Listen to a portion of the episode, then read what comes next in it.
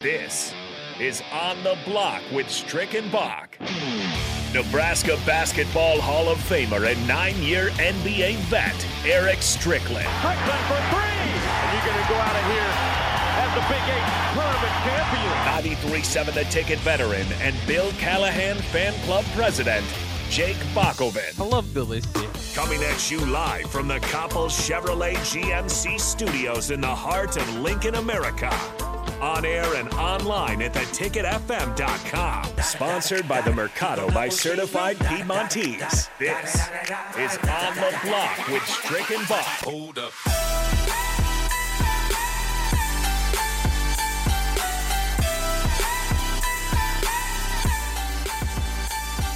Happy Monday. Actually, it's not Monday. Happy Tuesday to everybody out there on uh, our, uh, on the block out there. This is 93.7 The Ticket. I'm Jake Bakoven. He is Eric Strickland. That was the perfect setup for you. Eric Strickland is the Husker Hall of Famer, longtime NBA vet. How is your Tuesday going so far, Strick? Pretty good. Uh, really hot. A lot going on. Packing and doing all kinds of stuff in the meantime, in between time. So it's good. Yeah. Yeah, of course. Uh, we announced uh, not too long ago. Strick is uh, is packing because he's getting ready to move uh, back to Nebraska. So we're excited about that. He's gonna, you know, be in here in studio more days than not, and uh, we can't wait for that. And uh, I- I've already seen that, you know, you're taking pictures with some local hoopers, so it's kind of cool to maybe get back in the hoop scene around Lincoln and Omaha because there's there's more ballers than it seems like there has been in the past. Yeah, I mean, there's definitely some uh, some ballers there, some interest there from um, you know some of the local colleges as well. Um, so yeah, it, it'll be fun to get a chance to watch and and to to be up close and personal to not only the the Nebraska program, the Creighton program, um, some of the you know JUCO programs and NAIA programs and locally, and to, and to be able to just talk and touch uh, some of the local talent again. It's going to be uh, quite fun to be able to have uh, real in-depth conversations and, and to speak life into some of them if they ask it. And it's going to be good. I'm, I'm looking forward to it. I'm looking forward to um, uh, getting back. I, I'm not going to say I'm looking forward to the cold, but definitely get Yeah. a chance to see more Husker games and participate in some of the high school games that are going to be going on as well, and, and you know state tournaments, so forth and so on. So there's going to be some good things that I'm be able to do that I wasn't able to do uh, here in Florida. And we'll see too uh, if, if uh, Nebraska basketball can get it going. Unfortunately, today another hit against him. Four-star big man Gus Yalden, who's uh, better known as Gus Bus, uh, committed to Wisconsin. Uh, he's a no, top 100 kid according to 24/7 and in, pl- in plenty of recruiting sites out there. So he was one that Nebraska was really going after. Rutgers, uh, College of Charleston, actually, Wisconsin and Nebraska were kind of his final four there. But he grew up a Nebraska fan, so maybe they were kind of going up against it all, all along. And Wisconsin's got quite a program, so anytime you lose that one, uh, it's somewhat understandable. But obviously, with losing the battle with Chucky, well, I don't know if it was a battle because I don't know how, how bad they went after Chucky Hepburn. But obviously, he had a great uh, start to his Wisconsin career. Um, so you're going to see some some familiar faces and probably wonder what has what could have been, I suppose, um, if uh, you're watching Wisconsin basketball, if you're Nebraska, um, and uh, you know, it just it feels. It feels like Nebraska basketball is is not going to get the you know kind of the big time big time name to build around. We've kind of talked about that um, so far. Do you see this as as another big hit, or maybe somewhat expected uh, when you're when you're battling with schools like that that that have quite a bit more to sell? I suppose at this point. Well, I, I'm not going to overly say that this is a, a lost situation, being that you know uh, Gus Yalden, he he is a um, he's a Wisconsin native. You know, although he went to North Carolina to play high school ball, um, that that can win out when you have a solid program and you're from that area. You're you're a native of the area, i.e., similar to what happened with me. Um, you tend to look more favorably to that situation, especially being that uh, you're unique in the fact that they're they're offering you a scholarship as a 2023 kid, which they normally don't do. They normally are a very patient uh, university that waits and, and kind of probes and really digs and really scouts and and before they make an offer to make sure that they're getting the kind of player that's similar to what we talk about on the block with what you know we would hope to establish when you establish a culture when you establish a um, a style of play that you want to play. You've got to not only uh, get the players to fit that mold, but you also got to get the character of those guys. And they felt that his character fit um, with them in their program, and they offered him early, which is which is you know something that they don't normally do. Now, Um, you know, his skill set, he he's very Jokic type. You know, he, he's a good passer. Uh, he's very methodical. Um, he's got solid IQ. Uh, he's crafty. He's not a very big jumper. You know, that's yeah. not something that he does well. He has the ability to stretch the floor. He does do that. Uh, he he's a space guy. He takes up space. And so, um, you know, that's a unique set, but he's still young. I mean, so he's still got to grow into his body. He's probably a little heavier than he will be when he uh, makes his way to campus. He'll probably need to lose some of that, lose some of that extra weight that he's carrying. But uh, I think for the most part, it's a good find for them. It, he he plays the style of play very methodical that you normally see out of a Wisconsin University uh, program, and uh, he's a good fit for them. Yeah, and then obviously it is kind of it's it. I mean, it, it, it's a difficult when you talk about the 2023 class. Um, you know, kind of similar to, to football, and, and it, it's hats off when these guys can start to put a class together. But um, you know, it, it, it is what it is. Both coaches in football and basketball um, had to take the, the kind of the punch in the chin and uh, take a, a, a, year, you know, take the contract down. Um, and uh, and so it's pretty much a prove it year, and everybody kind of knows what's kind of going on there. So for somebody to cl- commit to Nebraska early to for the 2023 class doesn't make a whole lot of sense to me. Um, mean, it would show your your your faith that things could kind of pull through, right, and that Nebraska is going to turn it around. Um, but you could also kind of risk looking like a a guy that flip flops a little bit if you know things change. Although at the same time, I think most um, people, if you look close to it, would understand if you commit to Hoiberg and then Hoiberg's not around. Um, you know, I, I, don't, I don't know how much of a reputation yeah. you'd get, but it just it seems kind of odd to commit early to to, to the program um, before you kind of have a good feeling that it's it's going in the right direction. But at the same time, right. you know, how how are you going to know that? Um, you know, you'd have to wait till pretty late in the process until it would be um, comfortable to kind of get in there. But we'll see. We'll see how they're you know how they kind of put that 2023 class together. I, I think it works. It, does. I think it works both ways. Um, I think there's some ways. Again, I, I don't like to overly try to promote this, but I mean, I am a part of it and I understand it. That's what we do at Cerebro Sports. Um, uh, is that we're we're trying to be able to uh, take not only the levels of comp- competition, we weight those out, and then we'll try to apply some metrics to that to to be able to kind of uh, project some career arcing, you know, how their translation based on the, the levels of competition that they're pay, playing uh, at the high school level uh, in their AAU programs, where they're playing in their AAU, AAU programs, and what the weight of that is uh, in an in a Under Armour uh, league or an Adidas or an EYBL, as opposed to some of the other leagues. And there's weight scales on those to be able to attribute. Um, so we still don't know. I mean, it's still very early, but he does. He he he ends up playing for a Wisconsin AAU team, so that keeps them close uh, to Wisconsin to be able to um, keep their eye on him as well. But that's some of the stuff that we try to do is we try to help in those decisions and in, in, in, in, making those decisions by taking those numbers, give you a little bit uh, more analytical data to dig into a little bit more. Sometimes you see it with the eye test uh, the eye test can not only tell you, I mean, because if you're if you're a guy that's averaging 40 in the YMCA uh, league compared to the EYBL, you're averaging 14. There's there's a different scale for for your levels of translation to the next level. So, um, I think I think it, it's going to be interesting to see, and and, and Nebraska's going to have a hard time getting uh, early commits because I think they're going to have to wait and they're they're watching, they're observing, they're they're checking it out and making sure that there's going to be some stability in the program before you can really pull the trigger on that.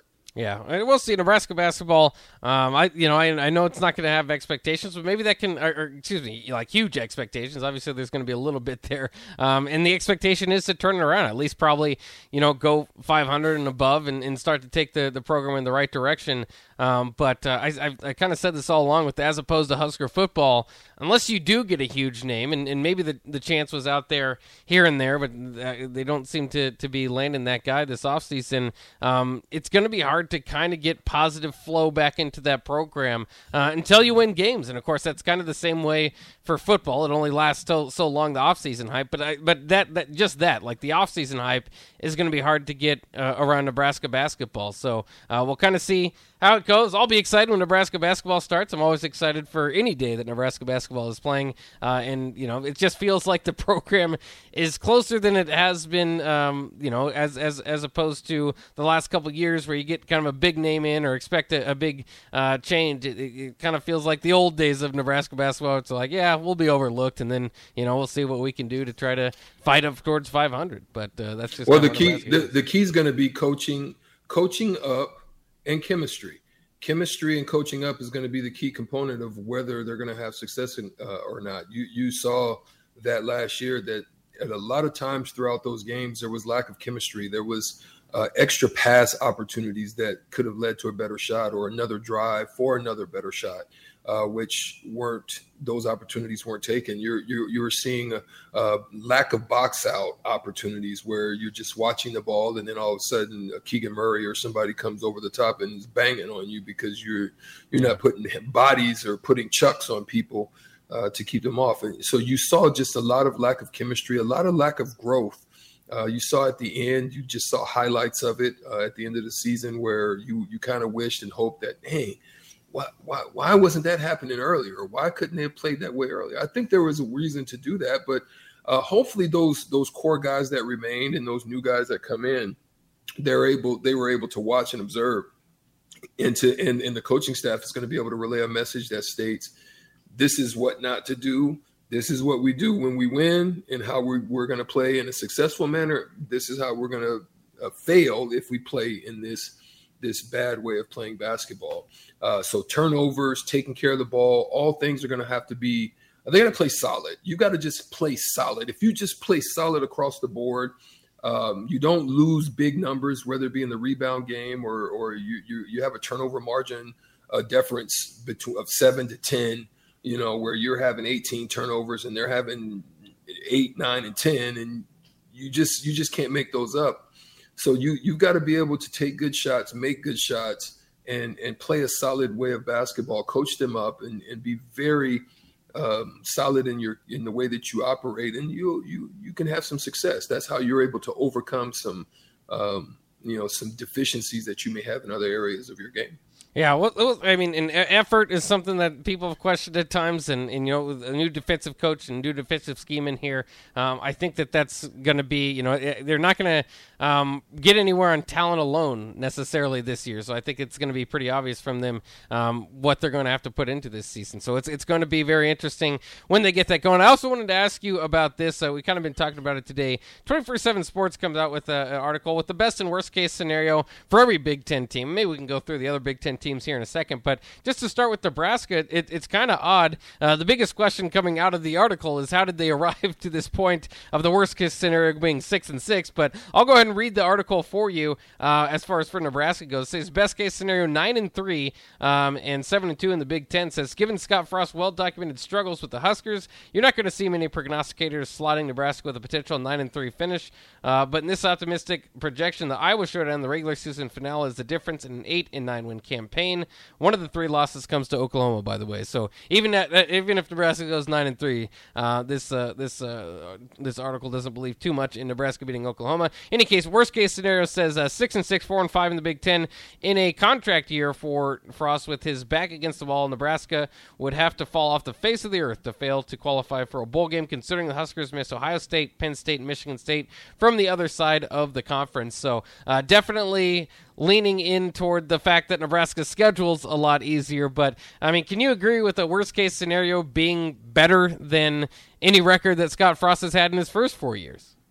Yeah, I, I can see that uh, with their schedule. You can definitely see the worst case scenario landing with them right there at, in that range. Um, I've even had, I've even seen and, and, and, did some research and looked at some other best case scenarios to where uh, some teams have them basically falling, um, actually beating Oklahoma and falling to Michigan and uh, and Iowa, and pretty much winning the West and playing in a playing in a Big Ten championship game against Ohio State. Uh, where they projected that they, you know, probably, probably play well for uh, two or three quarters, but uh, they're basing that on of what they were able to do out of the transfer portal. But that's the scary part about it. When you're getting players out of the transfer portal, you just don't you just don't know how they're going to fit, how they're going to measure up. what's their worth ethic going to be like when they get there? Um, you know, are they going to produce at a level that is necessary in order to win nine and 10 games in a season? Um, those things are all un- uncertain. And, and so that's the scary part when you start looking at best case scenarios for Nebraska. Uh, but we have some optimism, some optimistic people out there, some optimistic pundits that think uh, that the schedule being very favorable, as you alluded to, uh, missing Ohio State, Penn State, Michigan State, uh, and those teams on that side. But uh, you know, teams with great line play who have gotten better. You know, people think that uh, Minnesota is going to be pretty solid. Um, but obviously, you know, a down year probably we'll see early in the year with Northwestern, but uh, Indiana's down, Northwestern, uh, you know, probably be a tough uh, challenge in Minnesota because of the way that they'll pound on you and beat you down. But Nebraska, if they can show up their uh, interior line play, they've got great linebackers. We don't know what their safeties are going to be like, and and how well their cornerbacks are going to perform. So it's going to be interesting to see the style of play that they're going to offer on the defensive side of things. When I hear a lot too, like the the the games, like the schedule is the reason why Nebraska is put in a favorable position, and and I you know I think that's dangerous at some points to do because you you're you're doing it all based on last year's teams and projections forward, uh, as opposed to you know playing it out there on the field. Um, I, have said, you know, it just feels like every year we, we kind of lean into that, and it's it's it's hard to do with Nebraska where their program is at now, right? I understand in the past going, okay, Rutgers, uh, Indiana, Northwestern, those are all wins. This year, I feel like if you go two and one in those games, you're doing pretty good. Um, you know, because you, you, you, it's it's hard to predict um, for sure wins from this team. Obviously, it, you know, if you're, you're talking about worst case scenarios I don't think it's out of the realm of possibility that Nebraska drops uh, one of the non-con games, and I'm not talking about Oklahoma, uh, and things kind of go haywire here because I've you're, seen. You're saying outside of Oklahoma, you still, I, I, think it's possible too, but I just, I just, yeah, sure I'm saying if you're talking about worst case scenario, it's not that I'm being a hater, it's that I've seen it. We saw it with Mike Riley when he dropped to Northern Illinois. It was not supposed to happen, and then it kind of set off, you know, uh, you know the the firing of Shawn Eichorst, and you know, and bringing about the writing on the wall for Mike Riley, and then obviously everybody getting excited for Scott Frost. But I'm saying if you're if you're talking about worst case scenario, six and six is to me pretty darn close to not best case scenario for Nebraska, but like I, I would almost sign up for it right now. Not that I'd be like too jacked about it, and, I, and that's a that's another interesting point for kind of fans. And I saw um, some rumble on Twitter is that you know some some fans want to keep that kind of nine, eight, nine wins. Um, you know, because it's attainable with this schedule, is d- to keep the standard there. Don't lower it based on where you've been the previous year, the previous couple of years. I would love to do that too, and I and I want to keep that standard high, but I just don't think that that's where it's at. I I, I don't think that you're going to need nine wins um, to keep your job if you're Scott Frost. That was the case in the past and wasn't enough for people like Bo Pelini and Frank Solich in their final years. But that's just not where Nebraska's program is right now. Yeah, I mean, some some tend to think that they they won. They won in the in the off season battle. Um, they're probably going to have to make a few decisions, uh, but they'll probably play itself out as we, you know, we've talked to Evan Bland and and Sip w- w- regarding scholarship numbers and and the summers here. Graduation just happened, I think, uh, over the weekend, so um, there'll probably be some players that'll make an assessment to say that you know maybe another plane is better for them than than where they are.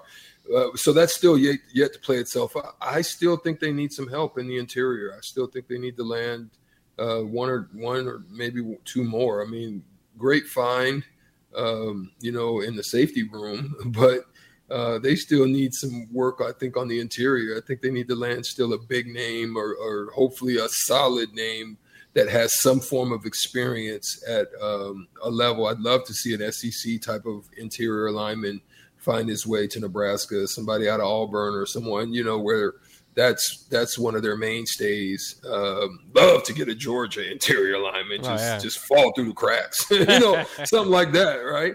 Uh, definitely, I don't think I I don't think I'd be interested in a Pac-10 interior alignment. I don't think I'd be interested in ACC Pac, uh, interior alignment. But somebody out of that, uh, you know, I would be okay with Big 12. I'd be okay with uh, SEC. Uh, but definitely uh, love to find another interior alignment to be able to shore that up because it's going to be necessary with the run games they're going to face. Yeah, it, it, will, and, and you don't want to be like entering the season with a thin line of depth. Um, I think regardless, they're going to be doing that, even if they put a few guys in there. But I mean, they did do a good job. I mean, you can kind of project that in the transfer portal, Devin Drew and Ochaun Mathis to be starters up there, and I, I think that they're with Ochaun Mathis especially. You throw in Caleb Tannor and Garrett Nelson and, and Ty Robinson in there, it can be pretty uh, disruptive. I think that they can have a pretty decent pass attack um, as far as, as, as rushing the passer again, that's not the biggest deal in the Big Ten West. It, it, it, definitely helps, and it's been a while since Nebraska's been able to provide that. Um, it's also interesting that that happens in a year where the secondary isn't too short up. I mean, you, have got one starter returning um, and a lot of jobs open back there. So it might take some time for those guys to blend, but certainly will help them right. look better uh, with the pass attack. And, and man, is there going to be some expectations on Ochaun Mathis to get a sack or two this year? And when I say a sack or two, I'm talking about like eight or nine or more. Uh, we'll see if he can live up to that. I, I, I want to see if they go back to attacking, like an attacking style. Yeah. But that's going to depend on how confident they feel I would say you probably be a little bit more confident in the cornerback positions. Um, but I would I would venture to say making sure that those those safeties are have if you're going to attack, you want to make sure your safeties have covering abilities. You have a couple of safeties possibly that can kind of switch back and forth, maybe play nickel and and, and do a little bit of that.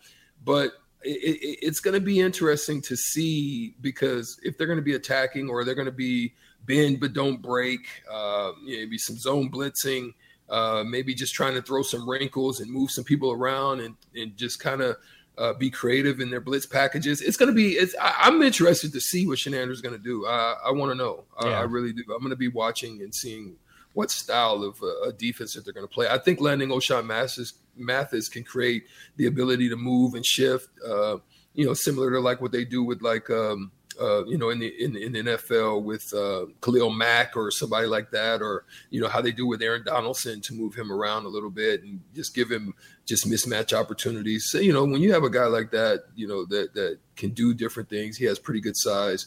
Uh, you move them around a little bit, play them, you know, up, play them down, see see how it fits, and it can throw some wrinkles in in, in the defense that can cause some problems for uh, offensive schemes. Yeah, I think especially like Chinander's got something to work with with that front seven.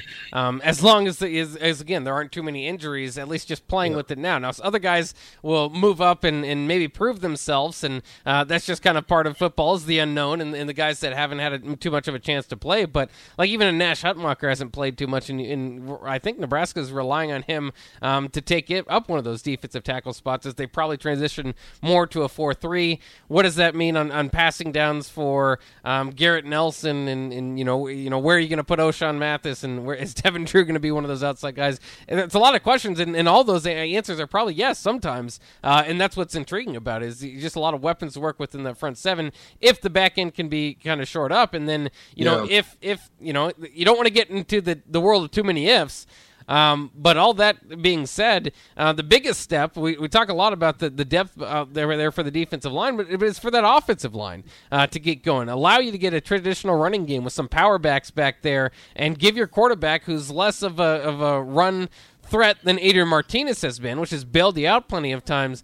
Can you pass protect? That's going to be probably the biggest thing for Thompson in this offense to get going. Um, and so there's a lot of questions there, and I think it'll take some time to gel. Which again, that favorable schedule up front is going to help them out. But they better be ready when Oklahoma comes to town. Um, but they're dealing with some transition themselves, so it, will be fun uh, to see how it all turns out. I definitely could see six and six. Um, I could certainly see um, creeping up there towards eight or nine wins. Uh, if, if, if if all goes right, I just mm-hmm. I think my belief that all goes right is is no longer there until it's proven on the field. So we'll kind of see how that goes out. Uh, let's take a break. When we come back, let's talk a little bit more uh, nationally about college, uh, about uh, NCAA football. Iowa Athletic Director Gary Barta thinks the NCAA should change the transfer rule amid NIL concerns. We'll talk about if we think that that's a good idea to put some uh, restrictions around the transfer portal back with NIL. They work hand in hand. We'll talk about that next year on the block on 93.7 The Ticket.